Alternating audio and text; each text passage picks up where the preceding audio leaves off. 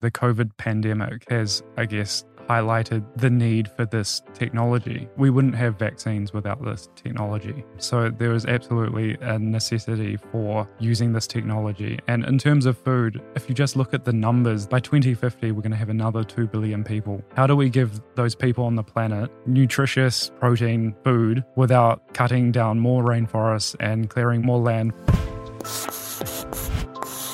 Welcome to the Proof Podcast a space for science based conversation exploring the health and longevity benefits that come with mastering nutrition, physical exercise, mindfulness, recovery, sleep, and alignment.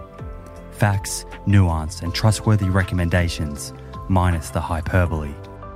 Hi, friends. Great to be here with you. I'm your host, Simon Hill. I'm a qualified physiotherapist and nutritionist with an undergraduate science degree and a master's in the science of human nutrition. Today I sit down with Jared Raynes, a biochemist and microbiologist interested in changing the way the world sees dairy.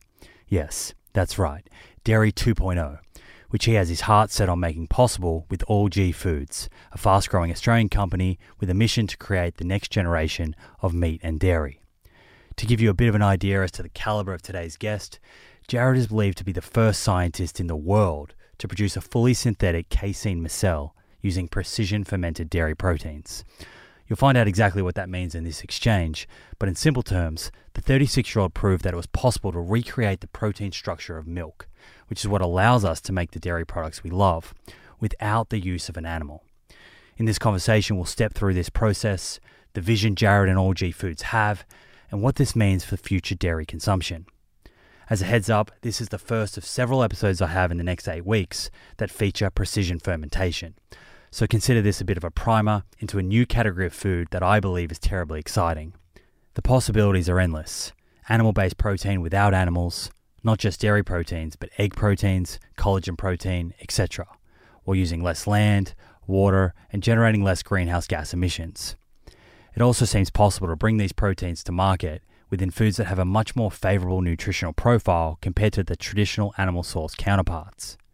While it's early days and there's no doubt a lot more research and innovation that needs to take place, it's this type of technology that leaves me feeling quite optimistic about producing enough protein to feed a growing population in a sustainable way, particularly given the forecasted growth for animal protein consumption in developing countries over the next few decades.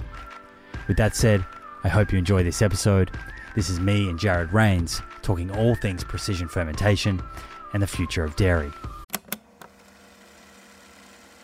One of the best ways to track our health is to regularly get blood work done, so we can take a peek under the hood and get a feel for the state of our cardiometabolic and hormonal health. You can do this with your local doctor, or you can use a service like Inside Tracker. The nice thing about Inside Tracker is they make the process super convenient. You can organize their phlebotomist, a person who draws blood, to come to your house or office to do the blood draw. A few days later, your results show up in the Inside Tracker app, and they provide lifestyle recommendations based on whether a particular test is suboptimal, normal, or optimal.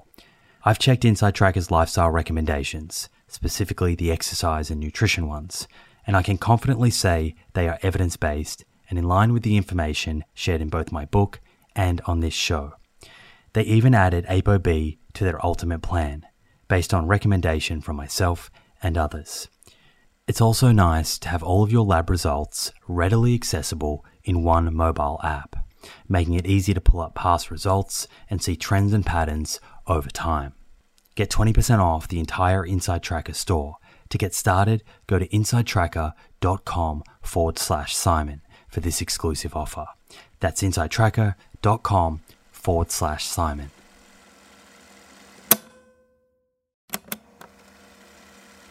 If you're a long-time listener of this show, you'll be well aware of the scientific evidence that supports a high fiber, plant rich diet for good long term health. And while I certainly believe in a food first approach, there is a role for supplements to help optimize the intake of specific nutrients and address any nutritional gaps. Enter Emil. Emil is a plant based wellness company with a series of products to help you optimize your plant based diet. Two of my favorite products being the Essential 8 multivitamin and the Optimal Omega Plus. The Essential 8 contains 8 key nutrients that plant based eaters often fall short in. And the Optimal Omega Plus contains a direct source of DHA and EPA omega 3s, same as in fish, but from algae. In fact, taking Optimal Omega Plus daily, which contains 750 milligrams of EPA and DHA, is equivalent to eating two to three pieces of fatty fish per week, in line with the nutrition recommendations globally. To get your Essential 8 and Optimal Omega Plus, head to theproof.com forward slash friends and follow the link which will get you an extra 10% off your first order. That's theproof.com forward slash friends. Take two, Jared. Welcome to the show. Thank you. It's a pleasure to have you here. Uh, we, when I say take two, we had a, a minor little glitch there with the SD card, which thankfully we we got onto early. Uh, thank you, Cameron. I have to say, I was thinking, you know, an hour or so before you got here about our discussion on precision fermentation and really the future of, of dairy. And I sort of thought back to when I was in my mid 20s. If someone had said to me that one day we will have the capability of producing dairy, actual dairy, without cows, without goats, without sheep, I certainly would have laughed and and I would have strongly thought that that was not a possibility. But here we are. So I'm I'm really uh, looking forward to this conversation, and I come into this with a very surface level uh, knowledge. So uh, I'm glad that you'll be able to help educate me and, and and the community on this space and why it's it's exciting. Absolutely. So I know that your background, you have a PhD in molecular biology and biochemistry. Correct. Yeah. Explain that. What is what's a biochemist interested in? What is molecular biology? Yeah. So so biochemistry um I would describe as the chemistry that occurs inside the cell rather than your your traditional chemistry um where most of your listeners will will kind of I guess conceptualize where where you have a chemist in the lab mixing mixing two chemicals together. Biochemistry is all about the I guess the natural chemistry occurring inside the cell. And then in terms of the molecular biology, that's more around the the DNA. So the DNA that makes up you and I, um, and and how we can I guess change and manipulate that to to produce things like proteins. Mm-hmm. And for you personally, was this something as a kid you were you were sort of always interested in how you know the science and, and organisms and, and nature and and understanding things at a sort of deep deep level or what was it that kind of led you down this path i think yeah cur- curiosity of just all all science so at, at university I, I, studied all sciences and i guess it wasn't really until um, i guess my my second year where i i started going down the the stream of biochemistry and mm-hmm. that was really because of an, an amazing um, lecturer who's now Dame Professor Juliet Gerrard. Who's she's she is the the chief um, science advisor to the Prime Minister of New Zealand, and actually ended up being my my PhD supervisor. So she was an, a, a biochemistry lecturer and absolutely amazing, and um, she really got me excited about mm-hmm. biochemistry, and that, that's when I started heading down it. What was the, the focus of your PhD? It was actually um, n- nothing to do with food. Okay. Um, so I didn't come into the food space until after my PhD, but I, I was making self-assembling protein bio nanomaterials. So um, it sounds like quite a leap towards, I guess, food, but um, basically we, we can take proteins and, and, and, and with a with a switch we can get them to assemble. Mm-hmm. And so we were we were trying to make um, uh, self-assembling, you know, materials made out of protein and then adding enzymes to them so that these these these materials actually had some kind of activity on them. Mm-hmm.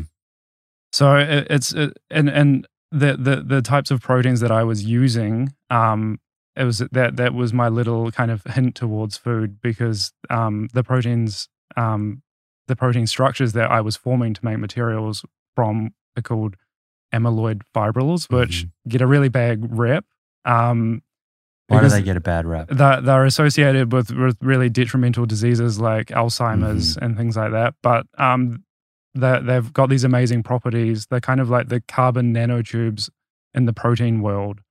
And so we can make really strong materials with them. But um, there are a couple of proteins in, in milk that actually can form these these structures as well. And that was where my little leap into into food came about. Mhm.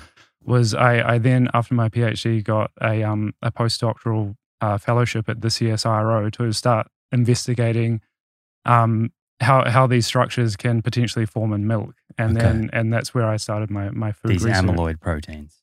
Yeah. Interesting. So Now- for, for folks that haven't heard of CSIRO, Yeah. do you want to to give a, a sort of brief summary as to who they are and what they're interested in? Yeah, sure. So that's the Australian um, government's research um, um, department, basically. Mhm. So it's it's over five thousand scientists working on all types of science throughout Australia, and it's really one of the largest research organisations in, in the world. Mhm. And you spent Ah. a while there, Uh, I spent yeah nearly nine years. Okay. Um, yeah, nearly nine years. and there. the whole time was focused on food innovation. Um, yeah, so my my initial three year postdoc was around um, really a fundamental understanding of the proteins in milk. Um, So in in particular, the the casein proteins. So you've got the the curds and the whey. hmm The curds are, are made up of the casein proteins, and and we still really um, there's still a lot of basic research that is needed to fully understand why how how milk is is amazing as it as it is. You can you can boil it, you can you can turn it into cheese, you can turn it into yogurt. It can be hard, it can be soft, it can be Ha- gooey. Exactly, high Mm. protein, lots of minerals, lots of Mhm. calcium, phosphate. How does all of this occur while staying a stable product? Mm. And so, uh, yeah, a lot of my research has been really fundamental around understanding the proteins um, in, in dairy. So, at a basic level, what is it that makes casein casein and whey whey?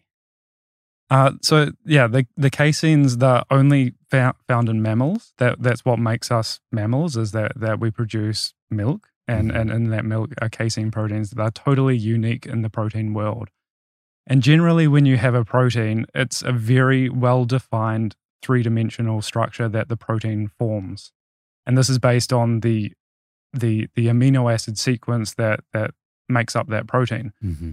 with the caseins, they're, they're totally unstructured. Uh, Well, I say totally unstructured, but they're very unstructured. We, we can't actually study their structure because they're moving around so much and they take so many different structures that we can't actually kind of capture them in, in one structure to, Interesting. to investigate.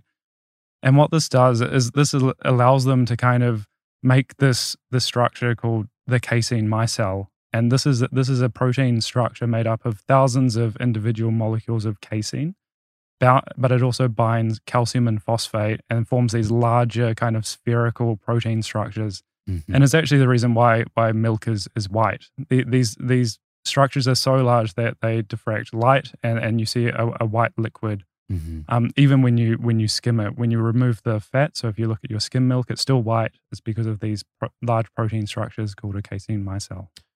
Interesting. So the the research looking at at dairy and dairy proteins, uh, I'm curious. Is there also research? Presumably, it's also the fat and potentially carbohydrates like Yeah. like lactose that also contribute to the texture and the taste of, of dairy. So, are there? Were you also looking at at the other components of dairy outside of protein, or were you more interested just in the protein side of things? We, I mean, w- within our dairy sciences team, we were looking at everything, but but my particular focus is has always been around the the proteins. Okay, and so you spent eight odd years there, Yeah. and what were what were the kind of major, I guess, outcomes of of all of that work that you did? Yeah, so so when I when I first started, I I thought, oh my god, I, I have to work on milk, something that is one of the most well studied, um, you know, substances in ever. Because when when when kind of biochemistry was first starting, before we had the term biochemistry, um, there was a shortage of being able to get really pure proteins to to Mhm. study, and and milk was always the source of a lot of protein. And so a lot of the early protein science work was done on on casein and, and whey proteins because of, because of that. And so I started my postdoc. I, I thought, oh my God, like how am I what am I going to study? Mhm. Every, surely everything's How been you add to this? Exactly. And um and then I started reading and then I started, you know, looking at the casein micelle, and I, I re- realized that there was still a lot of information that we didn't know about the casein micelle in terms of its structure because it's so hard to to study. And so I I went to my went to my supervisors and I said I, I want to um, solve the the structure of the casein micelle, mm-hmm. and they they told me I wasn't allowed to do that uh, because it was too hard. and but it was very fortunate that we we had a visiting scientist, um, Professor John White, and he's a he's a pioneer chemist in in Australia, and um, he he specializes in a very special te- technique called neutron scattering. Um, so we have one nuclear reactor in Australia, located in in Lucas Heights, and it's purely for um, scientific and medical research. And so um, you get neutrons out of this nuclear reactor, and and th- there's a technique called um, neutron scattering, and this is a very amazing technique for studying things like the casein micelle, mm-hmm. so unstructured proteins. And I told this visiting professor that I I, I wanted to study the casein micelle using this te- technique, and he was like, "This is amazing! I've been wanting to do this for the last ten years. Let's do it." And then from that point on, I was allowed to start my research on the casein micelle. And so that that's where I I guess started using precision fermentation. Um, before it was known as precision fermentation, we were just using it to to make recombinant proteins. And so my my my plan was to rebuild a casein micelle from the ground up using recombinant casein protein so that I could exactly control how the casein micelle was formed. And then I would then be able to study it in really great detail using mm-hmm. neutron scattering. So let's just back up a little bit. There's a lot of big words there. There is, yeah. Uh, break that down for me. What's so at, at that time, what were you kind of envisaging that this work would enable people to do? Were, were you thinking about the precision fermentation industry that was going to come and you were sort of trying to unravel this and almost reverse engineer it? Or was there another purpose behind this? The, the, the purpose was at the start just very fundamental. If we can understand the casein micelle structure, then we can understand dairy better and, and start thinking about um, new types of products and, and new types of, I guess, um, you know, ways to assemble dairy proteins um, that we maybe not couldn't have you know thought of without really understanding the structure of this this mm-hmm. casein micelle. And then once I started doing these experiments, and and then very early on, um, Perfect Day, who who is I guess the the market leader in in precision fermentation for food, mm-hmm. they they came out and said they were going to use precision fermentation to make milk, and I thought, wow, okay, I I hadn't. I mean, I, I had been thinking about that, but it was so mm. early that I didn't think it was really a mm-hmm. possibility, as you said. Does that mean that they had already been looking into that casein micelle and sort of understood uh, how to reproduce it?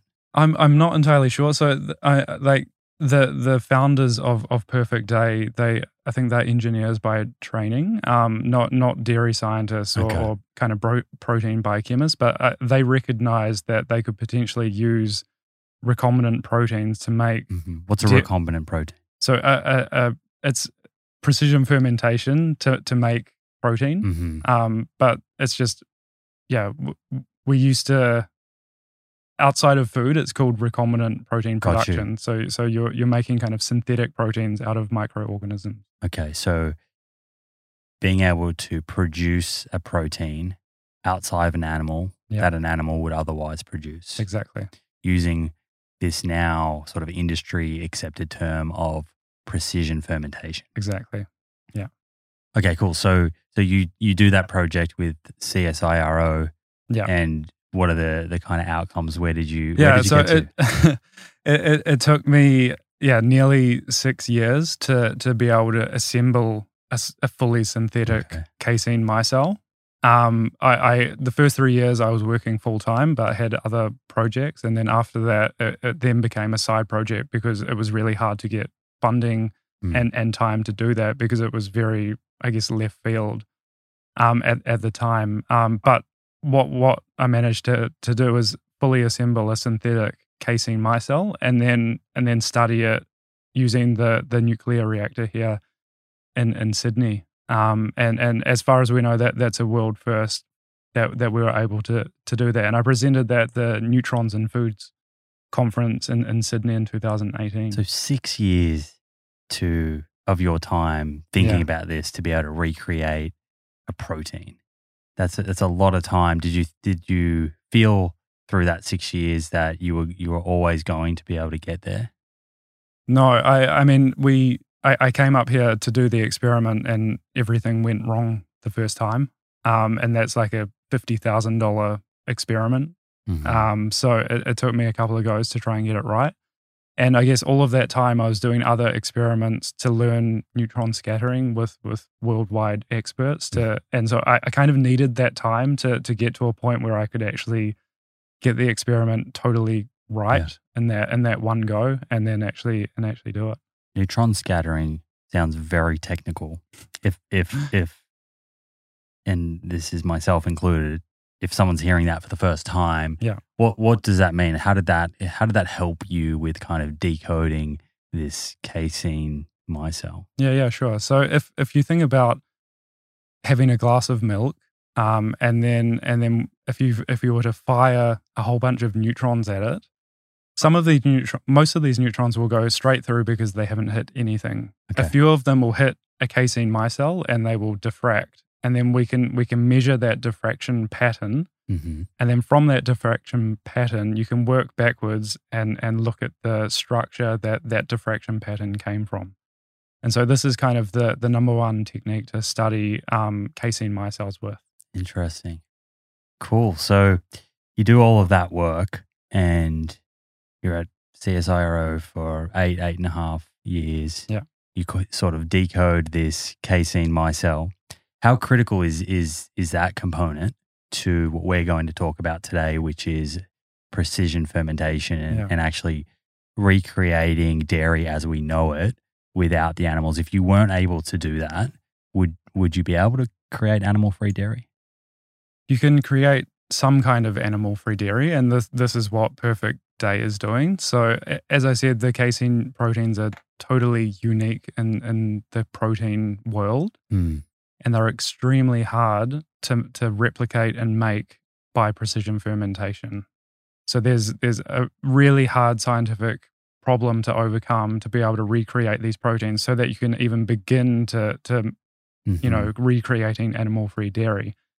And and the the whole time I was I was following Perfect Day, um, they were really focused on we've got the milk, it's coming next year, it's coming next year and then um, and then their first product off the shelf is is one uh, whey protein, beta Mhm. lactoglobulin. That's in an ice cream, I think I saw. initially it was in an ice cream, Yeah. and and now they're they're making lots of different products with this with this whey protein. Um, and and they've recently um, a, a milk has been released with Okay. just this whey protein. Um, but it's never going to have the same functionality and, Mm. and nutrition as as a, as a milk that contains casein proteins Mm. because as I, as I said, it's these casein proteins that give you a stable milk with lots of calcium and phosphate, and and you can't get to the concentrations of of milk um, in terms of calcium and phosphate without having this casein micelle in there. Mm, I think some point I want to talk to you about regulations. Yeah, and I get the feeling that the actual science that is sort of uh, being used by various companies, it, it, it almost should uh, determine whether brands can use certain names or labels, I think. Because what I'm hearing from you is that potentially you could you both use precision fermentation, but have very different products, some that are closer to dairy Yeah. than others. Yeah. And I think that's a that's an interesting thing to to kind of think about as they are all kind of under this one umbrella of precision fermentation or animal free uh, dairy. So you you get to your end of your time at CSIRO, and, and I know now that you're working for a private organization, All G Foods. Yeah. H- how did that transition come about, and and what's that transition been like you, for you personally, moving from a, a sort of government corporation or associated corporation Yeah. into the sort of private startup sector? Yeah, so um, a, a, a BD, a business development um, um person, Lloyd um, Simons at, at CSIRO with me, we we actually went quite quite early on and and tried to um, I guess, sell the idea of precision fermentation dairy to um, a few dairy companies. And it was just, we were just too early. Even though Perfect Day had, had um, I guess, led the way, mm-hmm. the whole, the whole, um, yeah, it was just all too early for precision fermentation and food. Sure. And so then after that point, I, I was kind of like, oh, this is such an amazing idea. Um, what are we going to do? But it kind of just went on the on the back burner for a while because we just couldn't get any you know any traction in it. And then all of a sudden, um, you know, companies like Impossible Foods and and and you know Ginkgo Bioworks and and all of these companies really started pushing, um, and and the Good Food Institute as well pushing pr- precision fermentation in food as a, as an as a proper alternative, um, you know, production of of protein. And so it came back, and um, and then yeah, we. So I, I, guess I, I really wanted to to push you know this this idea forward, and and at the time, um, you know, I was at CSIRO. I had started working in CSIRO spin out startup companies like V2 Food. Mm-hmm um, doing really fundamental research for them. But I, I always liked that, um, I guess, the interface of fundamental research, but with a really applied um, outcome. And, and that's why I joined CSIRO, because mm-hmm. it's right on that interface of working with companies, but still doing fundamental research, but then with that applied aspect. And so I always really enjoyed that. And um, I just, I didn't quite think it was the place to do it um, at CSIRO. And so I I I was approached by All G Foods and and then and then ended up um up yeah joining them. And um I guess it was quite a, a big step for me. Um my partner and I we just had a new new baby. Mm. Um, and so it was we had nine years in Melbourne and it was moving to Sydney and it was you know from a, a government job which was going really well to um, you know a startup um, with with the risk associated associated with it. Mm-hmm. But um, absolutely loving it. Um, I, I, you know, as as the head of precision fermentation and dairy, I get, I, you know, it, it's my my role to make this happen, and and I have all the resources that I need. So if I need a new piece of equipment, I go and buy it.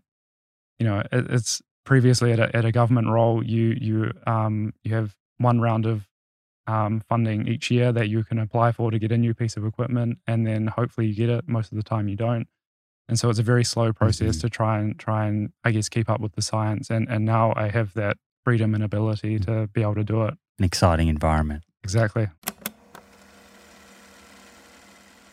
If you've tuned in to the many episodes I've done focusing on cardiovascular disease, the leading cause of death globally, you'll be well aware that ApoB is a better biomarker for measuring our risk of having a heart attack or stroke than LDL cholesterol.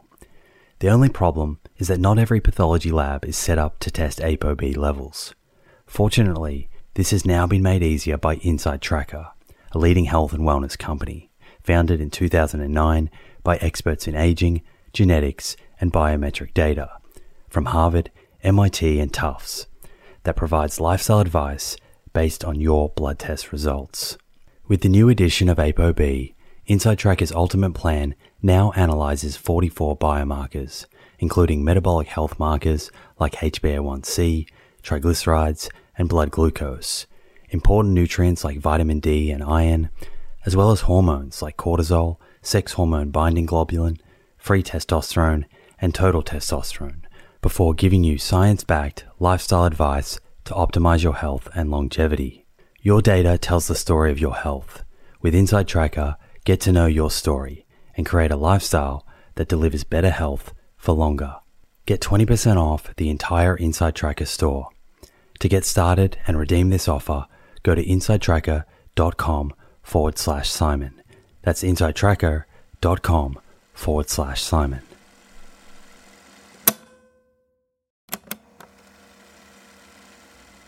Hey friends, the scientific evidence on lifestyle habits that lead to longevity is clear. Now it's time to put this knowledge into action. I'm excited to announce the Living Proof Longevity Challenge, a 12 week program to build evidence based lifestyle habits to optimize longevity. My team and I have transformed over hundreds of hours of conversations with experts on aging, nutrition, and exercise into a life changing 12 week program that will challenge you to develop habits that lead to a longer, better life. This is a unique opportunity to gather health data about yourself that has the potential to change your life for the better. You'll start by testing 10 longevity biomarkers that tell the truth about where your longevity stands right now, today. Following that, you'll get a personalized longevity score to guide your 12 weeks of habit building that will boost your score and improve your biomarkers for the better.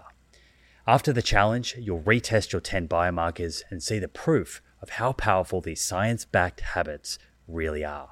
Head over to theproof.com forward slash living proof to download your zero cost copy of the Living Proof Longevity Challenge today.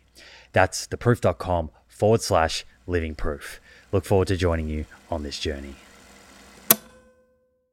So, All G Foods, if folks haven't heard of them, tell tell tell me a bit about this company because I do feel like this is going to be a company that more and more people become aware of in the next yeah. few years, and and there's a there's an international audience that listens to this show, and I, I think this space has been very much dominated, at least eh, through what I've seen from brands in America and and Israel and, and countries like that, and probably has been less companies in Australia, but All G Foods uh, has been in the media in the last six months or so, mm. and uh, it seems like things are, are, going very well for the company.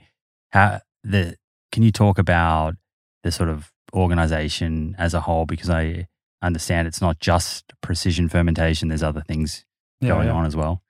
Yeah, so so we're we're you know we're an alternative protein company that that's what we we call ourselves and we're really at the moment split into two you know areas traditional plant-based meat and we we have product in the in the market. Um the our, our buds brand so you can go and get a buds burger at, at, at betty's burgers now um from last week. And and you know we have from this, last week. from last week. Okay. Um, try, check that out next yeah. time i'm uh, in byron bay. Exactly. Um, and you know we we have this amazing plant based um, uh, you know, research and development team, and you know, our our, our plant based burgers, um, you know, are out competing mm-hmm. uh, beyond and impossible on overall consumer um, preference, which is amazing considering how young we are and the um, you know the budget that we've done that with, and it, we're doing that through really deep, amazing scientists that we have in our in our team. And then the other side, which I'm leading, um, is the precision fermentation. This is a lot, I guess, more future looking research where, you know, if we, it's, it's longer term research, but the gains are, are, are, much bigger if we can, if we can really get it, you know, going mm-hmm. in terms of, for example, dairy. But we see precision fermentation as a platform technology, not only for dairy, and and we are going to be making key components that will feed into our plant based meat um, side of the business as well. Interesting. I want to talk about that when we define precision fermentation because I realize we haven't quite sure. done that yet.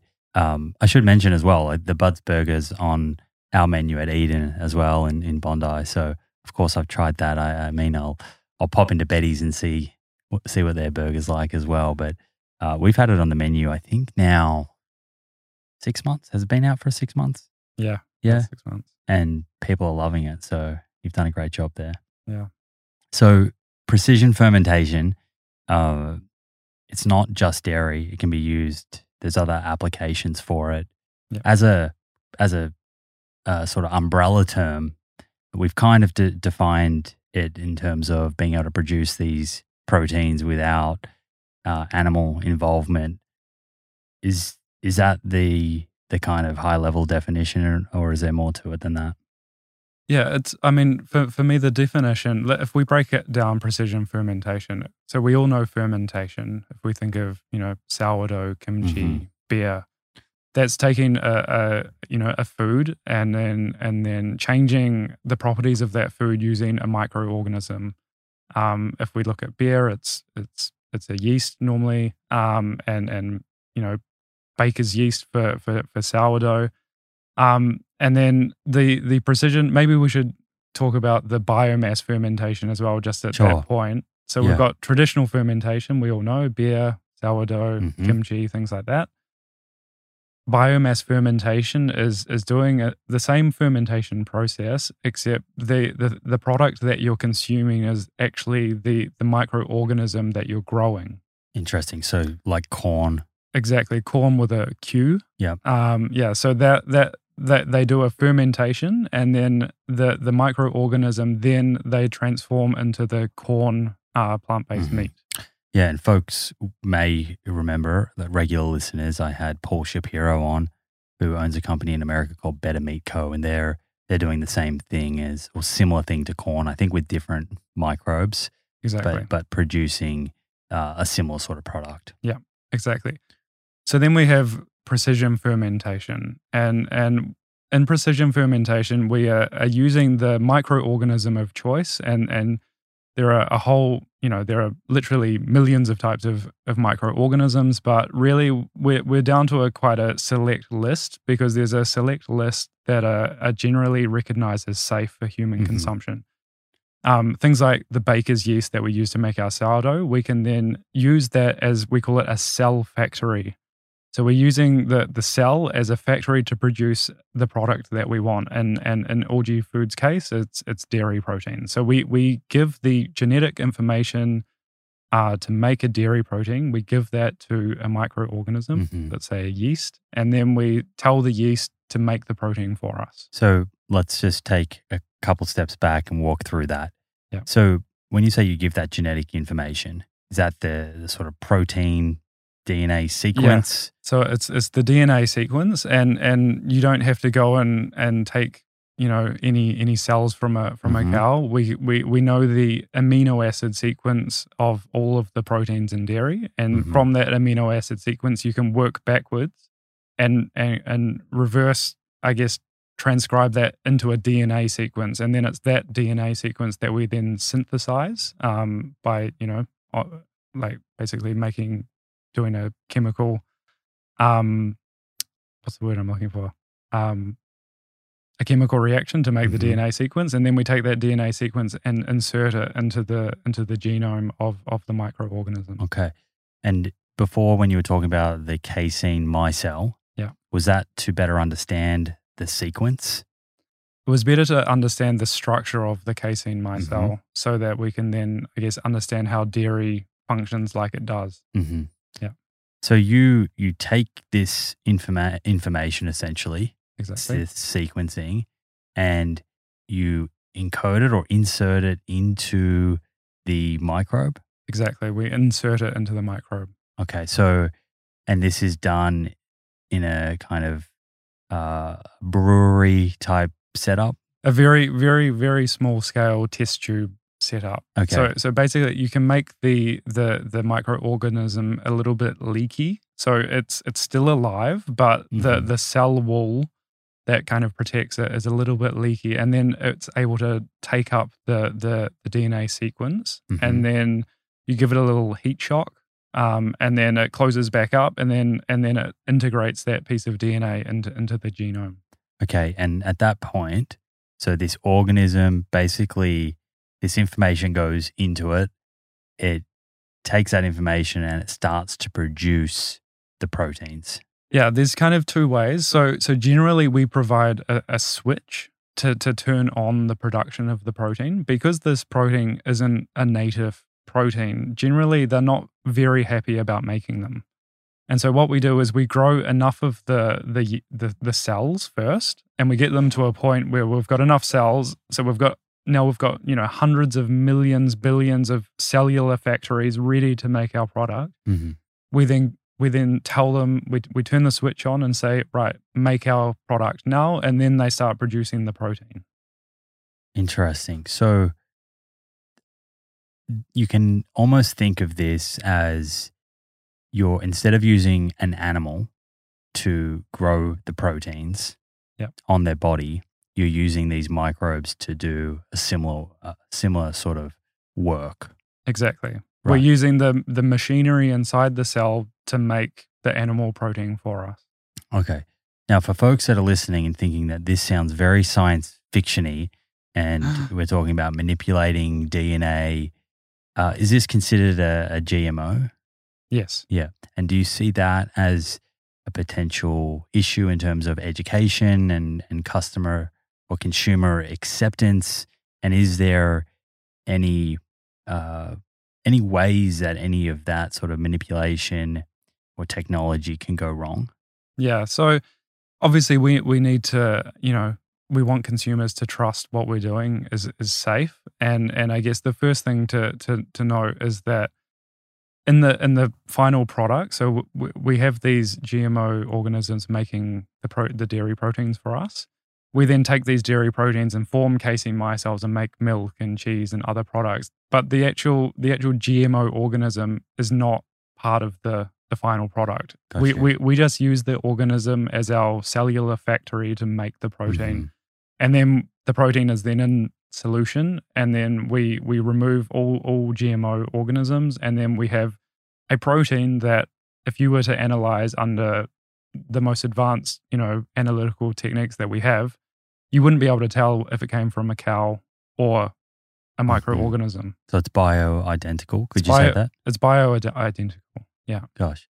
And correct me if I'm wrong, but although this is a, a growing industry and there seems to be a bit of a race on to get products out there, this tech has been used within the dairy industry for a while, right? And there are products on shelf that have taken advantage of of this process. Absolutely. So so in the in the cheese making process to to turn milk into the curds and whey, um, we we use an, an enzyme called called rennet.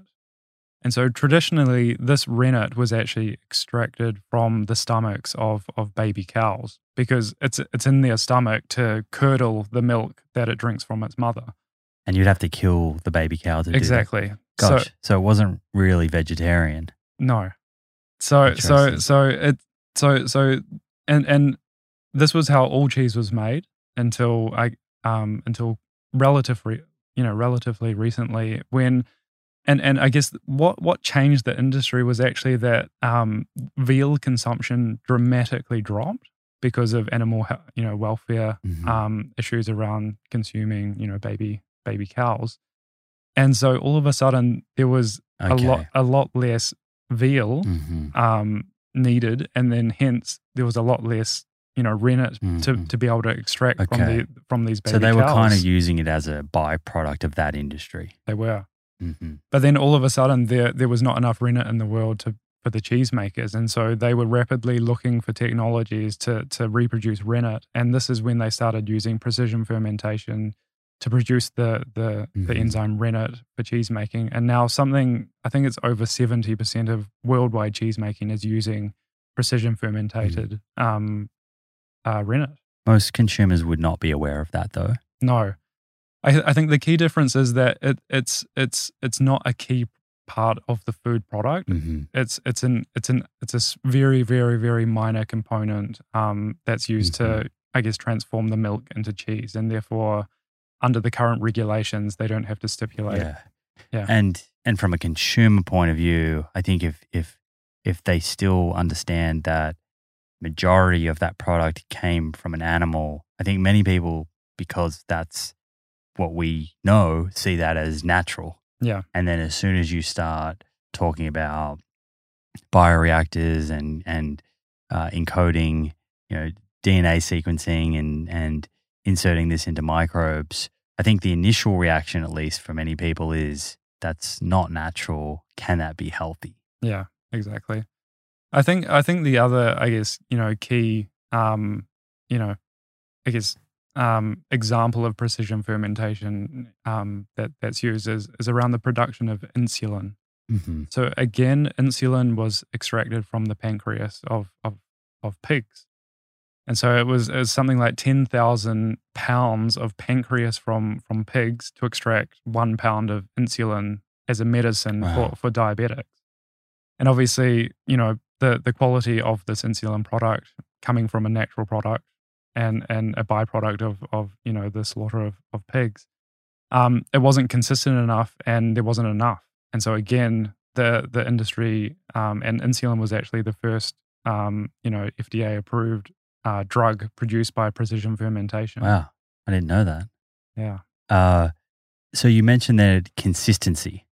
Yeah. Because uh, one of the, I guess, benefits of this more controlled environment is is that that there is more control over inputs and then the product that you're getting out the other side. Is that a potential or what you see as a clear advantage that needs to be part of the story to the consumer. Yeah, absolutely. So so if we if we have enough, you know, feedstock throughout the year, our, our product will be identical throughout the year. So so the dairy industry, they have, you know, um, changes in milk depending on season and the amount of grass that the cows are eating and things like that. And they have to adjust it to the to to I guess get the the the spec, the specification that we think of of whole milk or, Mhm. or skim milk.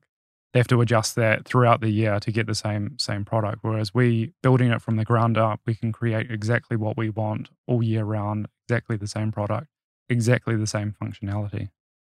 And so tell me about some of the other kind of products that people are making out there at the moment with precision fermentation uh, in terms of the the kind of startup area because I think I've seen collagen. There's a number of, Yeah. of different kind of uh, companies that have been established to to kind of use the exact same process you're talking about, but I assume they're inserting different information into the Exactly. into the microbe and perhaps different microbes. Yeah. Yeah. So currently, in the in terms of food, there are only four companies um, in the world with FDA approval to sell their precision ferment, you know, fermented fermented products, and that's Perfect Day, their their whey protein. Um, we now have the Every company who are who are selling um, an egg protein. Okay, so they're they're actually selling that now. It's commercialized. Yeah. Interesting. Impossible um, with their recombinant or you know precision fermented um, hemoglobin in their Mhm. burgers, which you know, is the the molecule that is found in blood and gives it the red Mhm. color. And then Motif um, Foodworks, who are making myoglobin, which is a very similar uh, uh, protein to hemoglobin found Mhm. in blood. So th- those are the only four products currently in, in market in, in food hmm but there's lots of obviously startups working um, in the area and we have things like honey um, you know so precision fermented honey um, cacao coffee uh, obviously dairy proteins that that's what we're doing and a number of other companies are, are trying to tackle that issue as well in australia we have nourish ingredients focusing on um, precision fermented animal lipids so recreating the the lipids um, found in, in Mhm. animals but without the animal and so yeah that's the range of products that, that people are currently working on You mentioned then uh, impossible, and that gets me actually thinking about cultivated meat. I know they're not cultivated meat, but there are cultivated meat companies out there like Memphis Meats. Yeah. How is this technology, precision fermentation, different to what they're doing with regards to the uh, meat products that they're developing? Yeah. So again, so as I said, um, so we take a microorganism and we use it as a cellular factory um, to to to make the product that we want. In our, our Mhm. case, protein. Um, cell-based meat is is taking actual tissue from from a living animal and then making that tissue, so mu- you know muscle cells, uh, Mhm. replicate inside a bioreactor until you have enough actual tissue to to then make meat products from. And so in that case, the the actual meat cells itself are the product.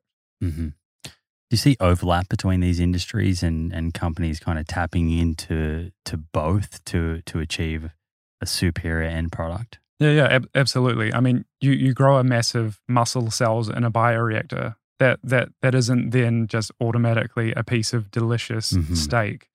You've got you need fats, you need you need other you know, Collagen. collagen, you need you know gristly bits, you need you know Mhm. so so there's a whole bunch of um I guess food technology that then needs to go into making that that, that massive Mhm. tissue cultured cells into an actual food product. And that myoglobin Yeah. that you talked about, who's making that again?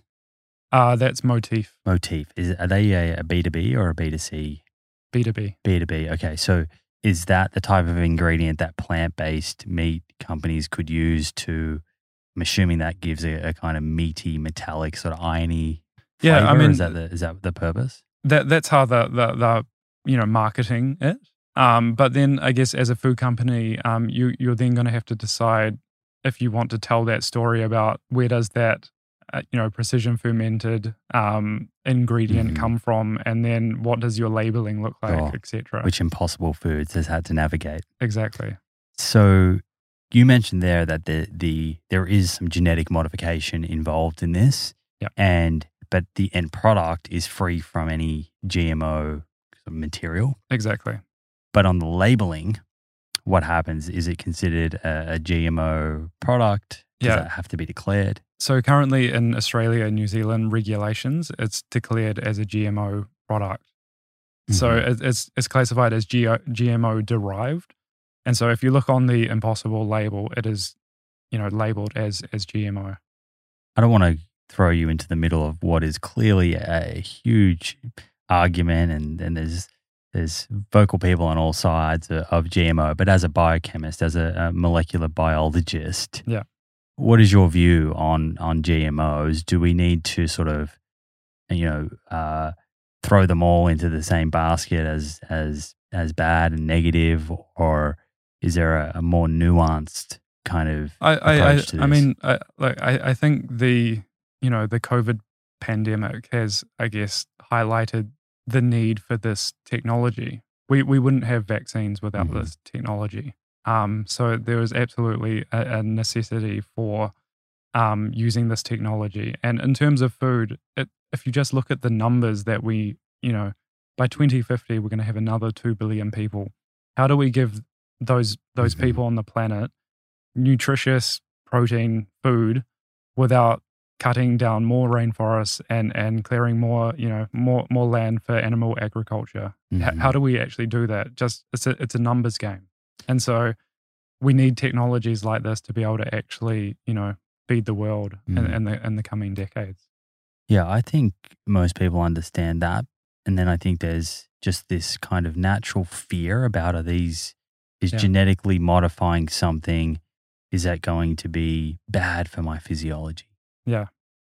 And yeah I, I think it's it's again if we come back to it and and i i i give you the milk protein that that we make using this technology and i give you the milk protein from the cow Mhm. and you look out n- under them under a, under a microscope and they're identical so in terms of putting that into your body if it's an identical protein then i i, I can't Mhm. I mean, I know I'm a scientist right deep in the middle of it. Um, it's just the the the process of how we're making that protein. Um, that that's the the the only difference at the moment. the end product here that you're focusing on making the protein. Yeah. But in terms of of creating a product for the consumer, I'm assuming All G is thinking about consumer products or is it a B2B play? Both. Both. Yeah. Okay, so uh you you you need to take that protein and also introduce some other ingredients in there in Yeah. order to make uh, milk or or cheese, yogurt. What's what's the kind of plans there in terms of creating that that end product? Yeah, at, at the moment, um, it'll be a hybrid product. So we will, you know, we, we we see the protein portion of dairy as the as the absolute critical, um, you know, component of dairy. We need that casein micelle so that we can make stable milk products, so that we can make cheese with amazing stretch and, and melt and functionality, and and then yogurt with amazing texture, high protein, lots of you know nutrition inside it.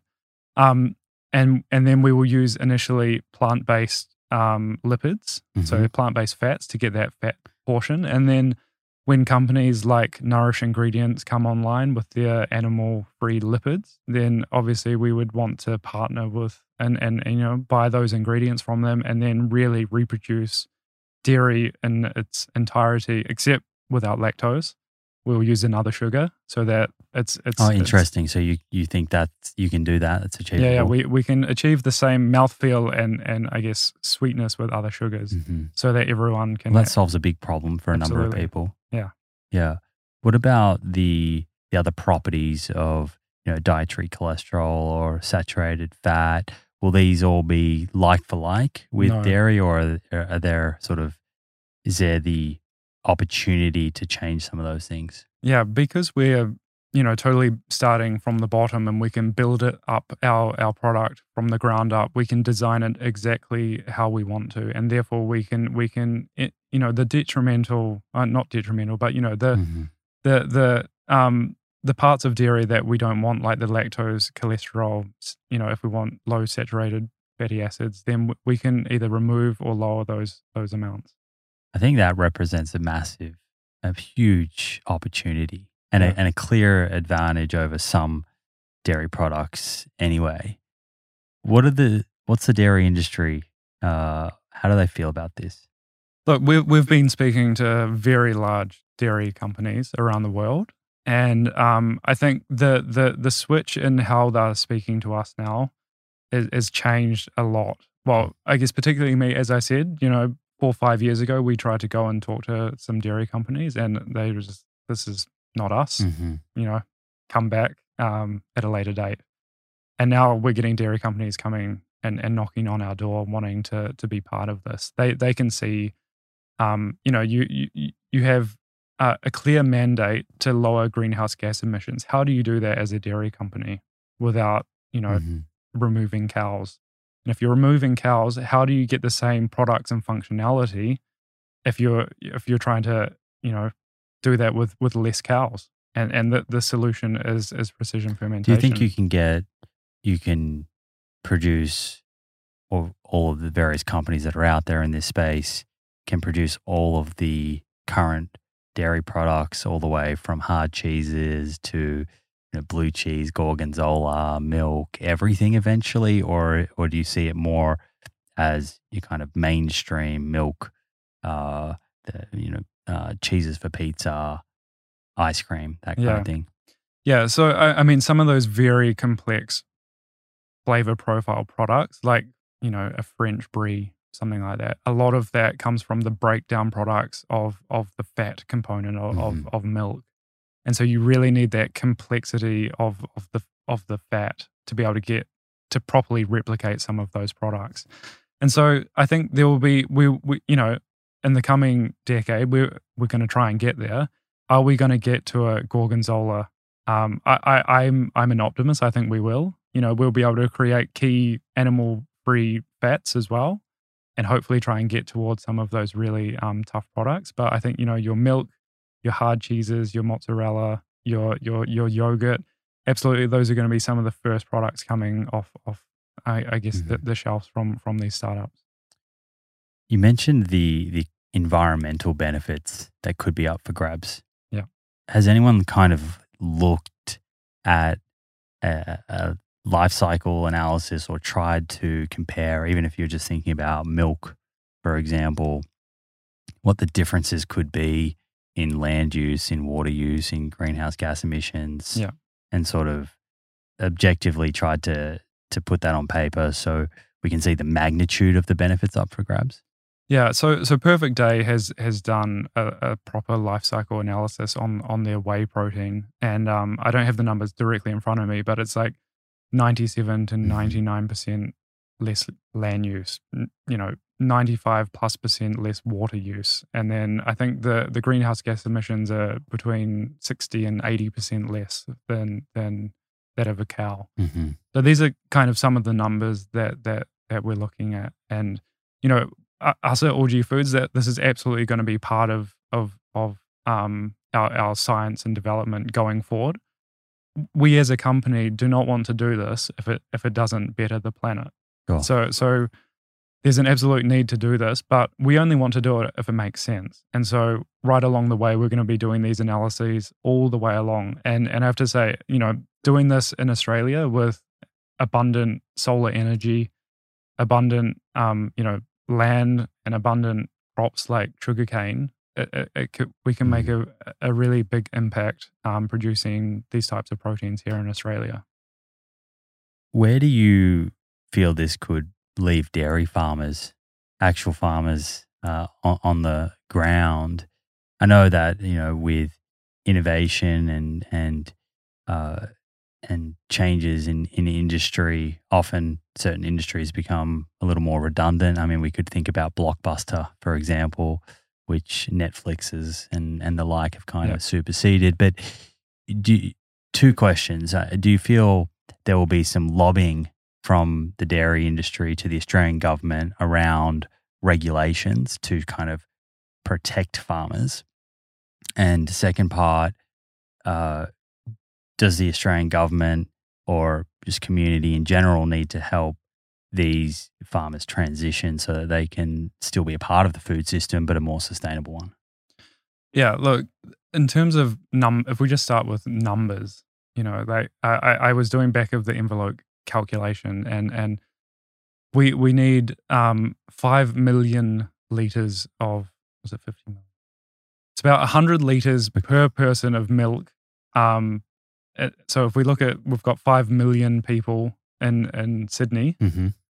So they drink each drink 100 liters of milk a year.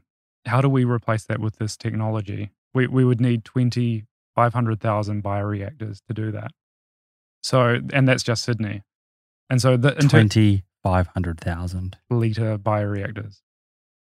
So so you know in terms of numbers to to totally replace dairy, I think it's you know very far away, um, but could potentially happen very quickly. But we we see us as a company, all G Foods. We we aren't trying to compete with with dairy. We're we're going to be beside them. We always think there's always going to be a, a, you know, traditional dairy will most likely be around for a very very long time, and and we're going to be sitting beside them as another form of dairy that people consumers can make a choice.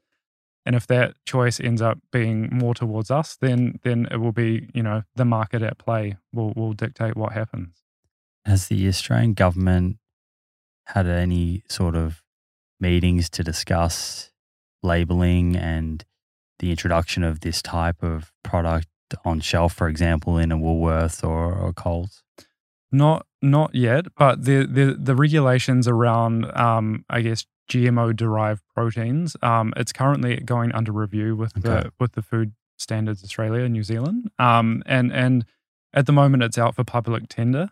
Um, so it's looking at changing the food law so that if you can prove that you've used a a an, an, a microorganism that's generally regarded as safe, and that your protein is proved to be identical to the the natural protein, then you won't actually have to go through the regulatory process which mm-hmm. you currently have to go through because it's classed as a novel food. So Impossible had to go through um, as a novel food but the regulations are looking at changing it. As long as you prove that it's identical and it's from a safe microorganism, there's no GMO in your final product, then you won't have to go through that process. Mm-hmm. But in terms of labeling, um, it's looking like it will have to be labeled animal free or, mm-hmm. or something like that. But this is still open for, for debate at the moment. And so you're you have a brand kind of underway with All G Milk Cell, is that Yeah. That's right. That's a yeah. It's a it's a, I guess a starting brand to just get get the mm-hmm. imagery out out of there and then have something to talk around. And that's going to be a kind of full fat dairy milk. Yeah. Where are you up to? Can you give me any any insights? I mean, have you have you been able to produce product that you can try? We're we're still at the very start of I guess our research. So we only just moved into our into our brand new R and D research labs in September. Um, but we're making really, I guess, really good progress um, on some of the key proteins in, in, dairy, and we hope to have, I guess, some some um, products to show quite soon. Mm-hmm. And something I didn't ask you, but uh, we we sort of alluded to it. You have to you have to feed some nutrients into this system, right? Yeah. What what are those nutrients or foods? Like, where is that coming from? Yeah. So, I mean, you you basically you need a very simple carbon source. So something like like sugar. So mm-hmm. if we if we look at sugar from sugarcane, for example, um, we have an abundance of that. Sugar consumption is going down. We have amazing infrastructure for sugar growth in, in Australia. And so something like sugarcane um, could, could be the feedstock um, for, for the microorganisms. Mm-hmm. But there are companies around the world looking at, you know, um, waste products as, as feedstocks converting those into into into a carbon mm. source and then feeding that to to the microorganisms. It's interesting. Upcycling. Exactly. Yeah, that sounds like a, a good idea. So to help people imagine that, those sugars are essentially just an, a source of energy for those microbes to then get to work yeah. to produce the proteins out the other side. Exactly. When do you think Milk Cell will show up on the shelves? Look, it's it's a it's a combination of, as I said, that it's it's a really hard scientific problem, mm-hmm. and then we have to be able to scale it, and we also need the regulations to come along as well. So um, we're hoping that the the change in the FSANZ law will will happen in the next year or so, and that will make our lives a lot easier. Um, and then and then it's about how how do we do this at scale? And, Yeah, I you know, want to go into that. and so we're we're obviously um, building partnerships at the moment um, before we eventually build our own very large manufacturing plant here in Australia to Mhm. make milk cell. But we're looking, you know, three, four, five year time hor- horizon. So FSANZ is the the Food Safety Australia New Zealand sort of regulatory board, right? Yeah. So they regulate this. Okay. And when this product eventually hits shelf, where do you think the price will be? Is it going to be uh, a little bit more expensive than traditional milk? Uh, with the hope that certain consumers out there are looking for a more environmentally friendly option. Yep. Will it be sort of on on uh, uh, comparable to plant based alternatives? Where will, will it sit? Look, it, it's it's going to be a premium product. There's no doubt. Um, so so it's all about ec- economic economic scaling, basically. So so once we get to enormous scale, we can get the prices down dramatically. But those, those first products are uh, they're going to be more expensive than than your Mhm. obviously your two, three, four dollar a liter dairy milk. Um, but you know we don't think we're going to be miles away from it. Um, I, I kind of you know remind people that you know you can buy camel milk. Camel milk started at twenty five dollars a liter when it was a very Camel milk. camel milk. I think I have seen that, but that's that sounds awfully strange to me. it's actually very good. okay. Yeah, yeah, yeah. but camel milk, it was a very small industry. It started Mhm. at twenty five dollars a liter. Now it's down to about ten dollars. Interesting. so, so so, there's a market out there for camel milk. absolutely, yeah. Gosh. Um, but yeah, so we're we're thinking around the you know premium end of Mhm. of of the dairy segment. And how long do you think it will take to scale, or do you think it'll be possible to scale to get to a, a place where you achieve price parity? We do, yeah. Okay, and what's what's involved in that? Because you've mentioned scaling a few times, and I suspect that there are some technical challenges and and personnel challenges in, in terms of recruitment. Uh, What what's involved to kind of get you to uh, take you from sort of bench level Yeah. all the way through to being able to produce this on scale and su- supply the likes of Woolworths? Yeah, I mean it's it's it's a it's a large undertaking, but we're already, I guess, thinking about how how do we get there, and and it's there's a a few, I guess, key levers that that we're looking at. So you have to get your microorganism producing as much protein Mm. as possible. So you if you if you grow your let's say your one liter of microorganism, fifty percent of that is is is biomass, um, and then how do you get that biomass producing as much protein as possible? If you get them to make double the amount of protein, all, Mhm. all of a sudden you've got double the amount of protein for the same, you know, reaction Mhm. vessel size. Do those microbes, you know, a little bit like a kombucha, you know how you you often take the mother and you kind of use that to create another batch of kombucha. Yeah. Is that the same sort of setup here, or are you using new microbes every time? Yeah, you you you have you have your your your pure strain, your your you know you've got your best producing um, microorganism, and then you you keep that alive, and and then you start from that same strain every Mhm. single time. And this is what you know Guinness does. They've got their special strain of yeast for for brewing Guinness. Mm-hmm. Same same deal. And so the the IP here, in Yeah. terms of different companies producing milk uh, in different sort of uh, ways, uh, is the IP in the the microbe selection, or is it in the kind of information protein sequencing? Where does that lie? There, there's a few different places. So, so obviously, if you create a unique um, microorganism strain that is producing really large amounts of, of dairy proteins, um, then then you don't want to share that with anyone. And and would you want to get a patent on that? So then everyone knows that, um, you know, how you've got to that Mm-hmm. point. They create a very similar one. Exactly. So so it's likely you'll have a unique strain, probably, um, Mhm. you know, that you you hold on to internal and intellectual property, and you keep that very safe, and and that's what you produce your Mhm. proteins from. But then, having the protein is one thing, having the correct type of protein, and then being able to assemble it correctly into those casein micelles and actually form milk from, that's a whole nother area of intellectual property. Gotcha. And then how do you then make unique products from that? So you, it will be a little bit, I guess, like existing dairy now, where from brand to brand, if you p- pick up a Greek yogurt or traditional or just milk, there is slight differences in terms of the the flavor and texture. Yeah, absolutely. Just like like the flavors of of you know different plant based milks Mhm. are slightly different. Everyone will have their own unique take Mhm. on what they think a consumer wants as or Sure. sees see, perceives as milk.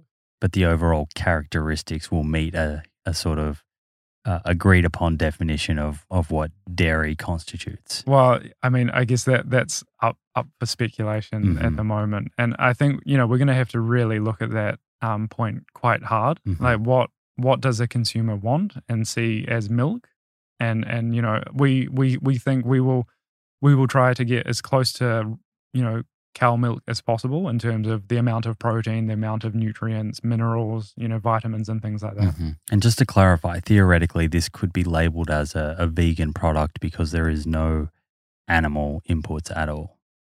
Technically, yes.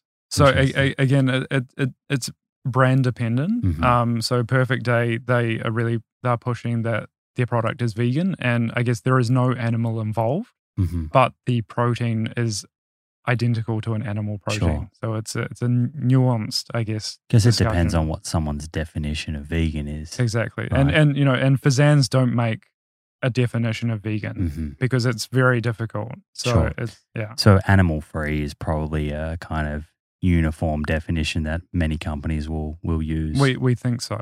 Yeah. Cool.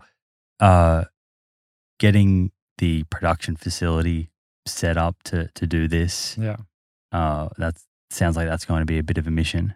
Yeah, yeah, absolutely. So you're, you know, it's it's very costly, a lot of time, and then you need really advanced personnel to to be able to Mhm. run um, what's effectively a very high end brewery. Hmm. What kind of talent do you do you need to to set something up like that? Um, we we need everything at the moment. So there, there's a massive shortage, in, Mhm. uh, particularly in Australia.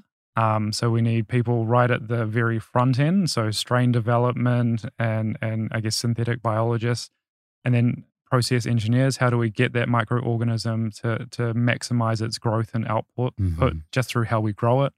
And then how do we run this massive plant? And and what does that look like? It's an exciting time, though, if you're uh, a young scientist, or I mean, these companies like All G Foods are going to need all sorts of people, Yeah. um, people with business degrees and marketing degrees. But it's exciting to be able to, and it must be exciting for you to step into a company with that is moving quickly Yeah, and, yeah. and, and stands to have a very positive impact. Yeah. It's yeah, I, I, it's there's no for me. It's there's no better time to be a food scientist or, or part of food at the moment. I would say So you're happy with your your transition out of very much so. CSIRO to uh to All G. What about the the story we mentioned before? Uh, this could be a little tricky, I guess, in terms of uh, marketing and trying to educate consumers. There are a number of different moving parts here. Firstly, all of a sudden, a food that people thought was coming from animals is not. Secondly, there is the kind of deep science that's involved, and there's all sorts of narratives and, and, and fears associated with that. How at All G are you thinking about telling that story from a, a marketing point of view? And this may be not your department. I appreciate that uh, as a scientist, but but you know, in your view, what would be the best way of kind of putting this product in front of someone and having them very easily, you know, understand it and feel comfortable in buying it, and not just feel comfortable in buying it, but feel compelled to buy Yeah. it. Yeah, I, I think for for me, it's really about no compromise. So so at the moment, you you you go to the you go to the supermarket aisle, and and there, there's a compromise you have to make if you if you want to consume, for example, a plant based milk compared to a you know an, a, a cow's milk. So you're either compromising flavor functionality, nutrition. Mhm. And so, if we can provide a product that you look at the back of the label and it's really hard to see the difference between cow's milk and, and our product, then I think that's that's where we need to be. And then you you you use milk exactly how you you want to be able to use it. You you froth it for your for your you know for your latte, your your your flat white. It's got the same amount of protein. It doesn't crash out when you pour it into you know your hot tea or your hot coffee. It you can make cheese from it. You you you go and I want to make yogurt at home with my milk. Okay, I can do that. It's the same product. That that's what we're kind of wanting to position it as. Now, in terms of the how, how do we get the consumer to then try it? Well, if I if I see a product that's, I mean, obviously I'm deep in the game, so very biased. Hmm. But if I see a product and and I look at the label and and it's in a glass bottle and it, and it's well suspended, it looks like milk, tastes like milk, same nutritional profile, I'm I'm going to try it. Um, but there's obviously a lot of um, consumer knowledge that we need to build around you know this technology and that it's safe and that we've been using it for a very long time Mhm. and lots of medicines and, and drugs are, are approved um, that come from this technology. Um, but there is obviously a lot of consumer um, knowledge we need to build. And, and I think Perfect Day um, has helped us. You know, they're first in the market, um, but very US focused at the moment. But they're kind of building the narrative around the, the segment. And, and we need to decide if we agree with what they're doing and we continue Mm. you know, going down the, the route that they're going down, or whether whether we need to change the Sure. the, the marketing angle. Yeah, and I think that's a, a a great point in that uh, there's a lot of different companies in this space, and I'm sure it's easy to fall into the trap of of seeing each other as competitors, but in many ways are allies Yeah, in a, absolutely. in a completely new but very exciting market that's uh, emerging. The other thing that that I think uh, is promising here potentially is this idea that processing a food is not inherently bad because Yeah. this is a, a form of processing, right? Yeah. Um, and and I think there is a little bit of resistance out there Yeah. when it comes to quote unquote processed foods. Uh, but this could help people sort of better understand that actually, you know, using science, we we actually may be able to process foods and nutrients and produce healthier products that are better for you, better for the planet. So Yeah. That would be cool too. And and I did a a, a post on Twitter, uh, and and I asked people, and I thought this was very promising, because to your point, um, I think I think the story for precision fermentation. You can let me know if you agree. I think the acceptance will be better, or it will be faster than cultivated meat in some ways. yeah, I feel like it's an easier story to kind of understand the the production of dairy using microbes and and often we think of when we think of dairy, we think of microbes, bacteria, probiotics. Yeah.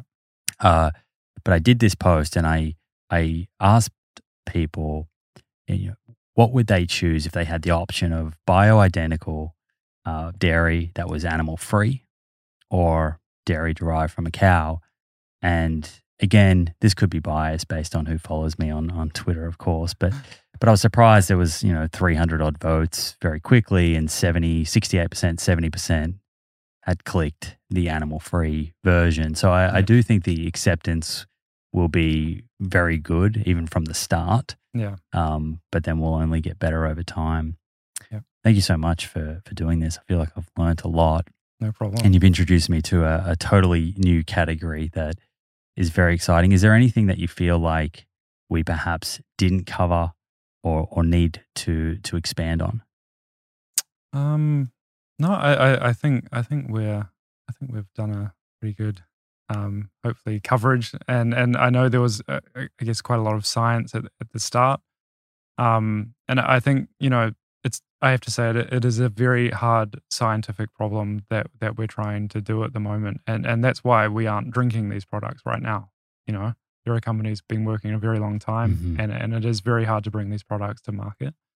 Um, but you know, we're we're working as fast as we can, and and we're going to get there very quickly. I'd like to have you back on when you are a bit closer to having a product ready to try, Absolutely. and uh, we can sort of continue the conversation and carry on with everything that you've learned between now and then, and and share that. Uh, thanks very much for doing this. Thanks for was having me. And uh, yeah, come back and share some more in the future. Absolutely. Thanks, mate. Cheers. Thank you for joining me for this episode and your interest in science based conversation. I hope you enjoyed it and found the information covered interesting and instructive. If you did and you'd like to show your support for the show, please subscribe to our YouTube channel where you can stay up to date with new episodes and watch them in video format. Yes, the full length videos. Please also consider subscribing to the show on the Spotify and or Apple Podcast app, wherever you enjoy listening to podcasts. You can also leave a review on Apple or Spotify. Again, a great way to support the show and make our content more discoverable for others to enjoy and learn from. If you have any comments about the episodes, suggestions for future episodes, including guests you'd like to see on the show, or questions that you'd like to have answered, please leave those in the comments section on YouTube. I myself and my team will take note of these comments when planning future episodes.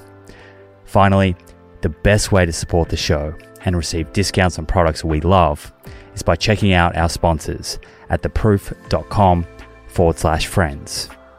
Enjoy your week, stay well, and I look forward to catching you in the next episode.